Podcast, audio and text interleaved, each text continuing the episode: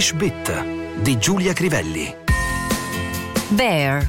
Donald Trump's business laid bare by valuation probe. Court filing sheds light on extreme approach to asset pricing practiced by ex-president. L'impero di Donald Trump messo a nudo da un'inchiesta sulla sua valutazione dei beni. Un documento depositato in tribunale fa luce sull'approccio disinvolto avuto dall'ex presidente. I giornali economici americani stanno dedicando molto spazio alle indagini che continuano, a New York e non solo, sui bilanci delle società e delle aziende che fanno capo all'ex presidente degli Stati Uniti temi sui quali proprio in questi giorni è chiamato a testimoniare anche il figlio maggiore di Donald Trump, Donald Trump Jr. La prima parola che ci interessa del titolo citato è bare, nudo.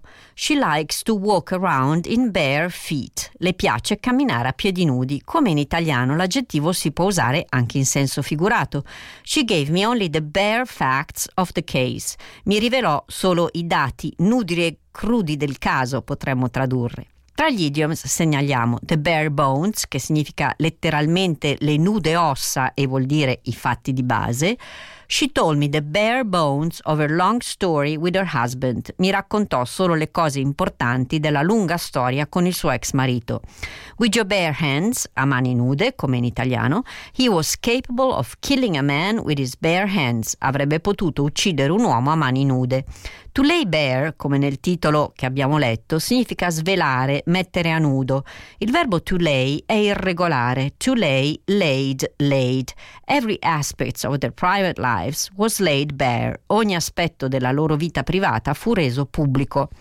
Tornando al titolo, vediamo anche il verbo to shed, spesso abbinato a sostantivi come light, verbo irregolare to shed, shed, shed. The candles shed a soft glow on her face. Le candele diffondevano una luce morbida sul suo volto. Da solo significa però spargere in senso letterale o figurato.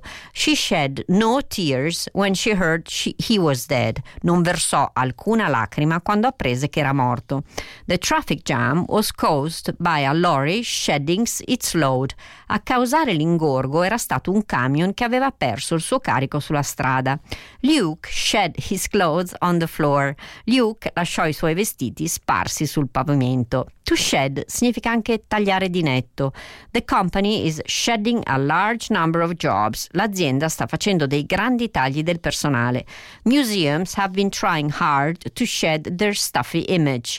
I musei si stanno impegnando molto per cambiare la loro immagine di istituzione ingessata. Sempre dal titolo dedicato a Donald Trump notiamo asset, sostantivo che abbiamo imparato a conoscere anche in italiano. Letteralmente significa risorsa.